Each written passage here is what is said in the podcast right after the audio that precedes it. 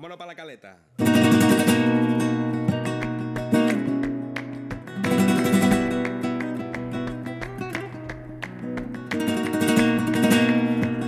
La tarde de Canal Sur Radio con Mariló Maldonado.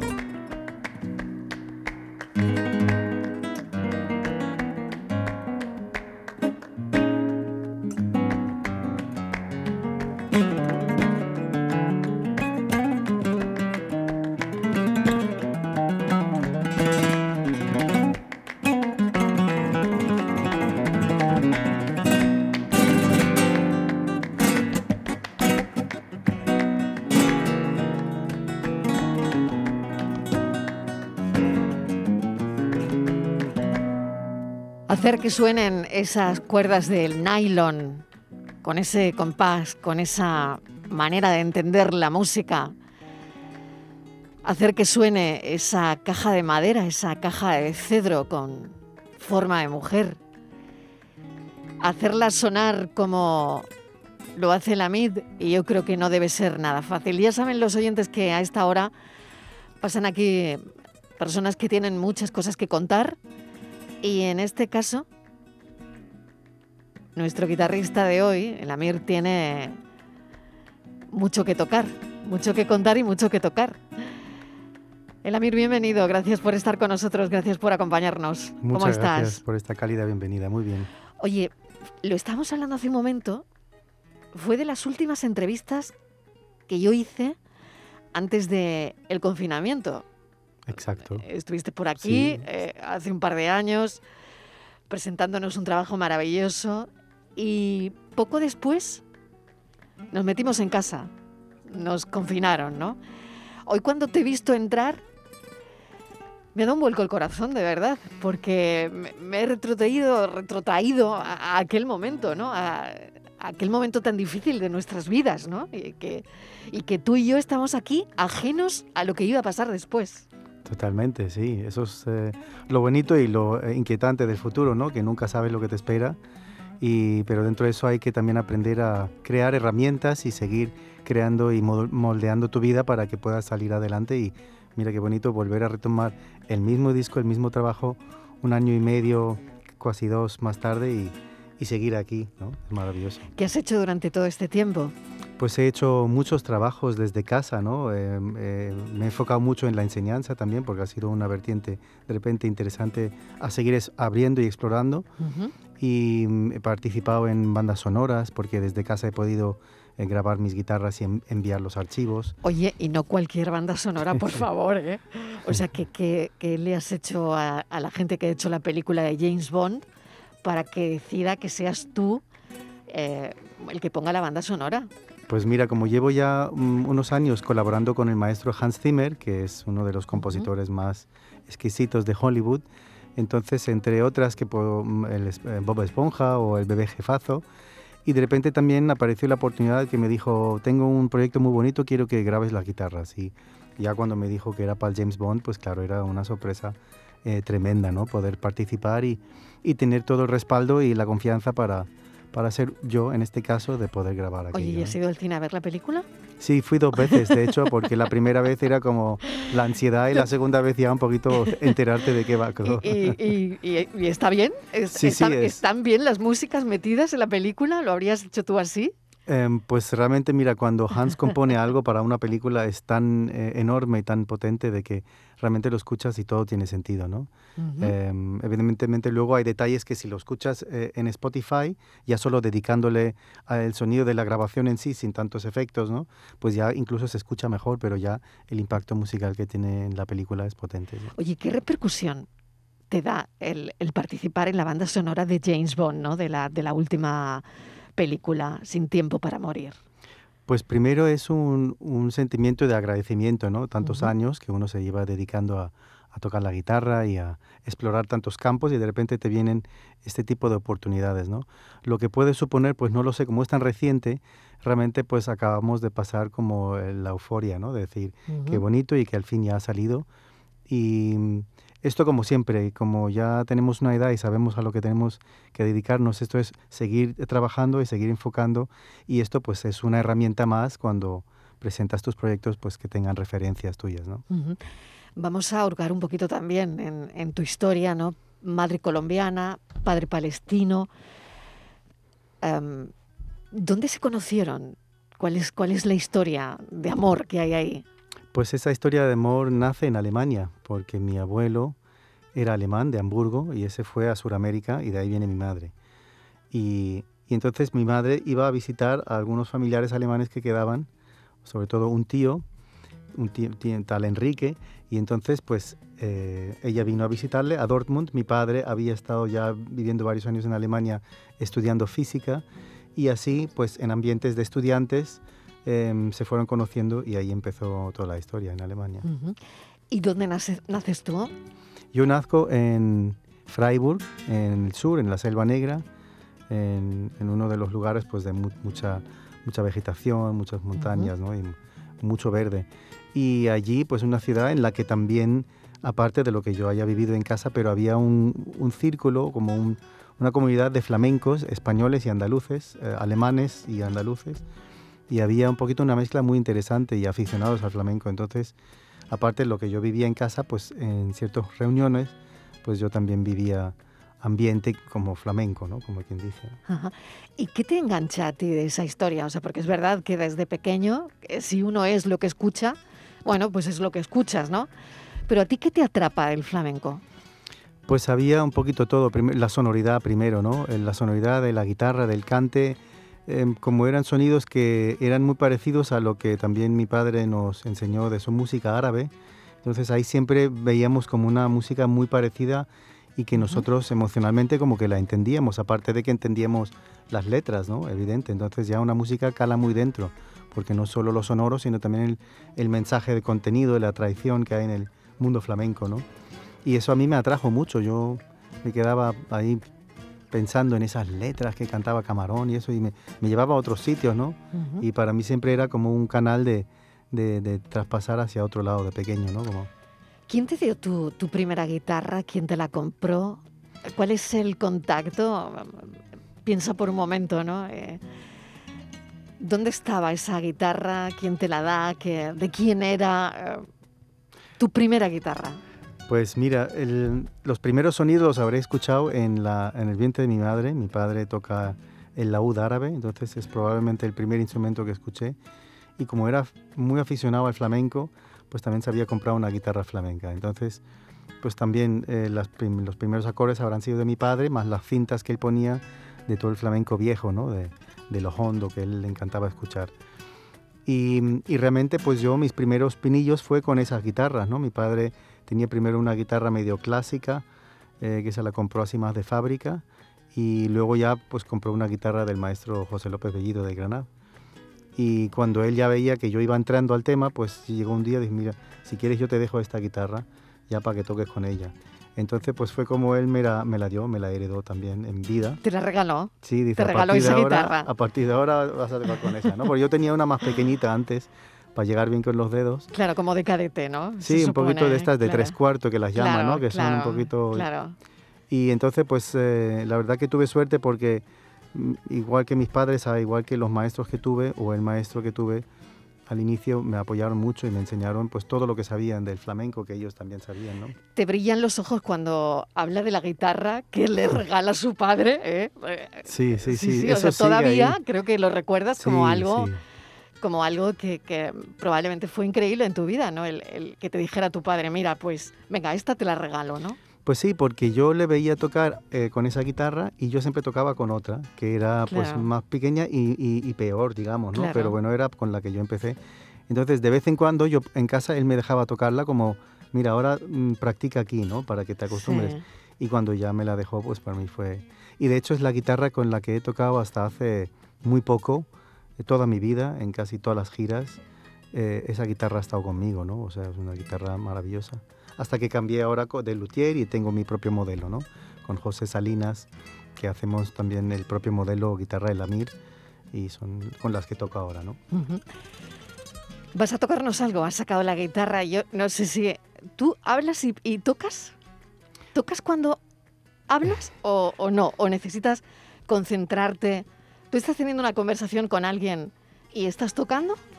Pues, o, no, eh, o no lo sueles hacer. No, o sea, lo que puedo hacer es, puedo estar hablando, pero igual solo estoy moviendo los dedos, pero sin estar tocando algo Pero sin estar concentrado como para tocar, ¿no? Sí, pues cuando toco tengo un propósito que es el transmitir algo. Entonces, evidentemente, cada persona lo recibe de una manera. Pero yo sí pongo de mi parte para que no sean solo notas sueltas, que puedan sonar bonitas, sino, sino que tenga eso una, un discurso pausado, que incluso es como si estuviera hablando, ¿no? Entonces ahí sí me, me meto más en ese mundo emocional y la mente también trabaja mucho. Has tocado en tantos sitios, bueno, lo último presentar este trabajo en el, en el Teatro Real, ¿no? Que no hablamos de cualquier teatro ni, ni de cualquier cosa, ¿no? Pero si tuvieses que elegir un, un sitio, oye, que puede ser este estudio, es decir, que no lo sé, cuando, cuando uno mm, va a darlo todo, lo hace desde un estudio tan pequeñito como este, al igual que en el Teatro Real, delante de, cientos, miles de personas, ¿no? ¿Tú cómo te sientes? ¿Dónde te gusta? ¿Dónde te encuentras mejor?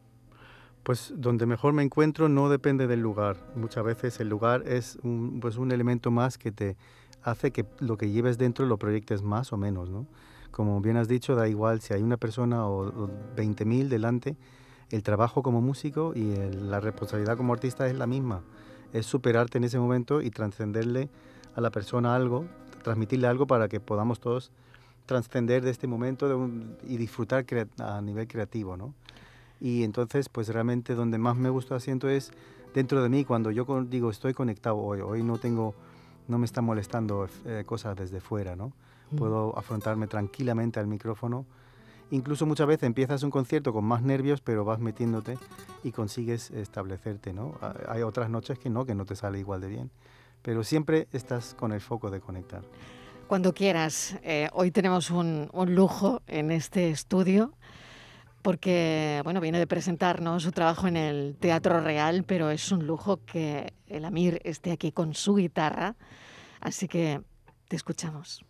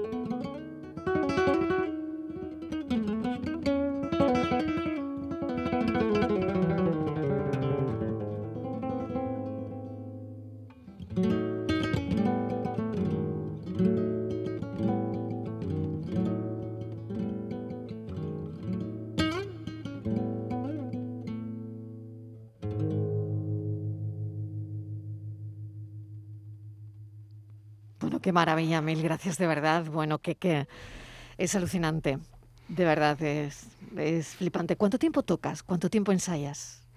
Pues mira, cuando yo era pequeño eran muchas horas al día, porque también tenía tiempo y aparte, pues las horas pasaban volando, ¿no? Porque tocas y vas entrando en un mundo en el que no ves el fin, porque como descubres tanto y la afición y el amor a la guitarra era tan grande. Y eso se mantuvo durante muchos años, muchas horas de estudio. Y llega un momento en el que llegas a un nivel en que estás em, a gusto y ya lo que haces enfocas más en tocar mucho, contenido musical, más que estudiar técnica, porque el contenido musical es luego el que te hace que, puedas tener un abanico de posibilidades y conocimiento a nivel de, de música, ¿no? Y, y, entonces hoy en día lo que hago es, si algo no me sale, pues trabajo eso. Y voy directamente a, a refinar eso y a practicar ese tipo de combinación de dedos o pasaje técnico o lo que fuera. Y, y, realmente cada vez que cojo la guitarra realmente es para tocar. Entonces siempre, y como ya estoy tocando, ya estoy moviendo los dedos, o sea, también estoy practicando y encima practicas lo que vas a tocar y lo que estás componiendo y así ya vas como, eh, como dicen, más al grano, ¿no? Porque claro. hay que hacer tantas cosas hoy en día también como artista y desenvolverse y estar Claro. pendiente de que ya no es solo estar en casa tomándote un café y, y tocar la guitarra, ¿no? Así que eh, son muchas horas de muchas tareas y hay que saber enfocarse muy bien y organizarlo. Es todo muy sacrificado. ¿Hay cosas que dejas en el camino, el Amir? Pues hay cosas que se dejan atrás porque pagas un precio por, bueno, pues por tocar un instrumento, ¿no? Ya donde llegues, pues es también es ya casi otra carrera porque es otro tipo de trabajo eh, de ocuparte de tu carrera, ¿no? Pero a nivel de instrumento, pues em, ha, ha habido momentos, a mí me han dicho, dicen, mira, cuando, claro, es que cuando yo he ido al bar, tú estabas tocando. Y yo, por ejemplo, pues hay ciertos momentos en mi vida que igual no he ido a, cierto sitio porque me apetecía estar estudiando la guitarra, ¿no? Y no es por nada, sino porque me nacía así. Entonces siempre, pues, algún precio pagas, ¿no? Pero hasta ahora han sido todos muy plácidos y, y lo volvería a hacer. Lo volverías a repetir todo tal cual.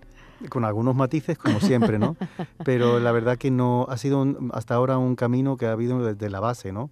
Desde empezar a tocar, a ir creciendo, a conectar con gente y eso cada vez más se hace una bola hasta que en algún momento pues tienes otras opciones al lado y, a- y sobre todo a tu alcance, ¿no? Y compartes con una serie de personajes y artistas que te rodean que te hacen crecer como persona y como músico y entonces cada vez es, eso va creciendo, ¿no? O sea, hay que creer en ese tipo de energía también, ¿no? Totalmente. Tus referentes, háblame. ¿Quiénes son? Mis referentes a nivel musical, pues evidentemente mi padre ha sido muy, muy impactante con la música árabe, árabe porque todo lo que se ha abierto ahí para mí ha sido un mundo tremendo, ¿no? Folclore suramericano con mi madre, o sea, en mi casa ya me impactaron con música. Totalmente. Sí. No podía ser de otra manera, ¿no? Esa, claro. esa mezcla eh, solo beneficia, solo Sí, te ha sí, beneficiado, ¿no? Sí, Te ha han- abierto tu, tu mente, tu... Sí. Y de ahí ya, pues, los siguientes pasos, algunos compositores eh, clásicos que mi padre escuchaba. Luego Paco de Lucía, evidentemente, fue como de lo más importante en- a, a nivel musical y como guitarrista flamenco, ¿no? Aparte de todos los maestros que todos sabemos quiénes son del flamenco y de toda historia del flamenco, ¿no? A nivel guitarra y cante y, y baile, todos me han fascinado, ¿no? Porque he sido aficionado a todos ellos y lo sigo siendo, ¿no? Y luego hay músicos, pues eh, en Prince, eh, Michael Jackson en e- épocas me Ujú. influenció mucho, más grupos muy famosos del heavy metal, del rock, Ujú. del funk, es que hay tantos géneros que me interesan, ¿no? Y pero siempre ha habido una persona que yo seguía porque justo emba- embarcaba todo eso, que era Hans Zimmer, ¿no? Cuando yo siempre he tenido un sueño que era un- o unas ganas, digo, algún día me gustaría conocerle y incluso, no sé, poder estar un rato con él o algo, ¿no? Y, y fíjate cómo fue que al final pues ese sueño se hizo realidad muchísimos años más tarde. Pero justo Hans tiene ese punto, ¿no? Que eh, puede ser muy em, sinfónico si quiere, puede ser totalmente rockero, puede ser música em, folk americana, de repente suena más español, suena, tiene tanto registro, de repente suena a música electrónica y todo hecho de una, una categoría increíble, ¿no? ¿Y cómo llegas a él? ¿Cómo, cómo, llegas? ¿Cómo, cómo pasa eso? ¿Cómo...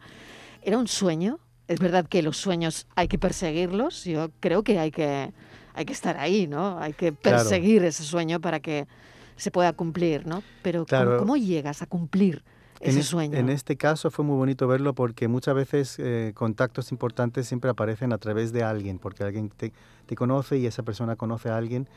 Em, pero en este caso fue directamente de la nada un email al management y que si el Amir estaba interesado en ser el nuevo solista de Hans Zimmer. Así era el email, ¿no? Y entonces, claro, yo me quedé a cuadros y me dijo, wow, pero si es que esto es lo que siempre me, hubiera gustado hacer, ¿no? Y ahora me dan la oportunidad, ¿no? Entonces fue bonito ver que todo fue un resultado de trabajo sin cesar durante años, de difusión, de aparecer en sitios, de juntarte con otros músicos, de, de que de repente todo lo que has hecho tomaba sentido en una llamada como esta, ¿no?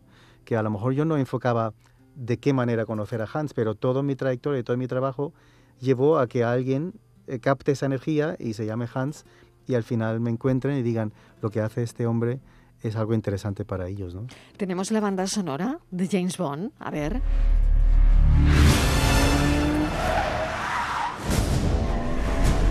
¿Por qué iba yo a traicionarte? Todos tenemos secretos. Aún no he descubierto los tuyos.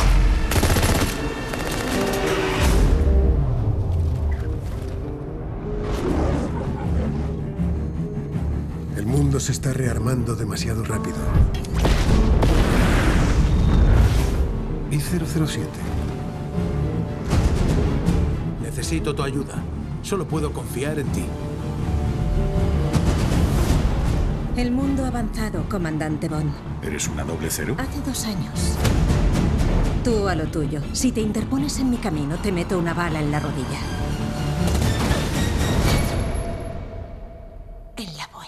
Creía que congeniaríais. ¿Nombre? ¿Y dónde suena la guitarra? ¿Aquí? ¿En la mid? Pues justo en este trozo no, porque claro, una banda sonora es muy larga, ¿no? Entonces yo aparezco en cuatro canciones Sí. que, mm, que, que se pueden escuchar en Spotify. Eh, una es el Cuba Chase, eh, la otra es Shouldn't We, no sé qué. Es que eh, títulos que hay por ahí, ¿no? Pero que están ahí. em, y, y la verdad que ahí suena muy bonito, ¿no? Evidentemente aquí también con efecto de sonido Claro, la película claro, en sí. claro, claro. pues es claro, muy cómo se- complicado a veces, se- ¿no? cómo se pierde un poco, ¿no? Pero que ahí están. Otra cosa que quería eh, comentar es un método de guitarra flamenca del que me han comentado que mm, el miércoles lo, lo estrenas, ¿no? Cuéntame Pues cómo va a ser ese estreno. ¿Por qué este método de guitarra? ¿Es un método que, que tú te inventas para la gente? A ver, ¿cómo, cómo es? ¿Cómo va a ser? Pues mira, yo llevo dando clase de guitarra desde que tengo como 14 o 15 años, ¿no? Eh, empezó en Alemania. Impartiendo. Sí, impartiendo clases a otros. Porque allí en Alemania, en la ciudad donde yo vi- viví, pues allí había guitarristas aficionados y de repente yo tenía más nivel que ellos y, Claro. y entonces tomaban clases conmigo. Desde pequeño he podido ver cuál es la necesidad de alguien que está aprendiendo, ¿no? Porque yo lo he hecho como jugando, ¿no? Lo que pasa es que he absorbido mucha información desde entonces. Y, y llevo haciendo unos mm, campamentos de guitarra desde hace más de 10 años también, en la Alpujarra y en Alemania. Y bueno, pues he dado clases a muchísimos alumnos y he empezado a ver cuál es realmente el, el punto importante ah, en la enseñanza, ¿no? Y, o para aprender un género como es el flamenco.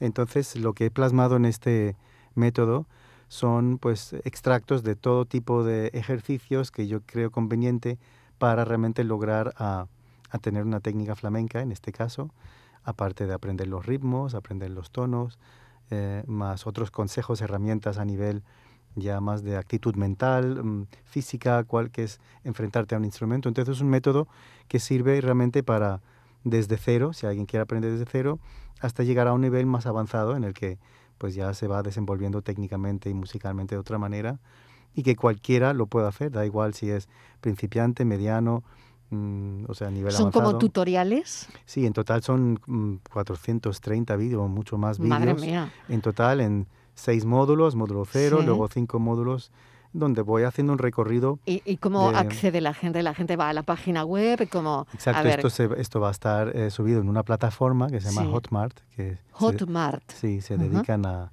a vender mm, infoproductos y entonces la gente pues se pueden enganchar ahí. Yo tengo ahora el webinar, que es el miércoles, que es digamos el sitio eh, idóneo y de momento es el único sitio a través del cual la gente puede acceder, ¿no? Porque quiero presentarlo personalmente Ah, en un webinar para que poder explicar a la gente de qué se trata. Ujú. Y entrando en mi Instagram, en la bio, ahí hay un, ¿Un link? acceso a unos links y ahí se pueden inscribir para... ¿Cómo es? ¿Cuál es tu Instagram? Que, Mi que Instagram nos es- metamos a ver el, eh, Sí. a ver si podemos aprender algo de guitarra o no.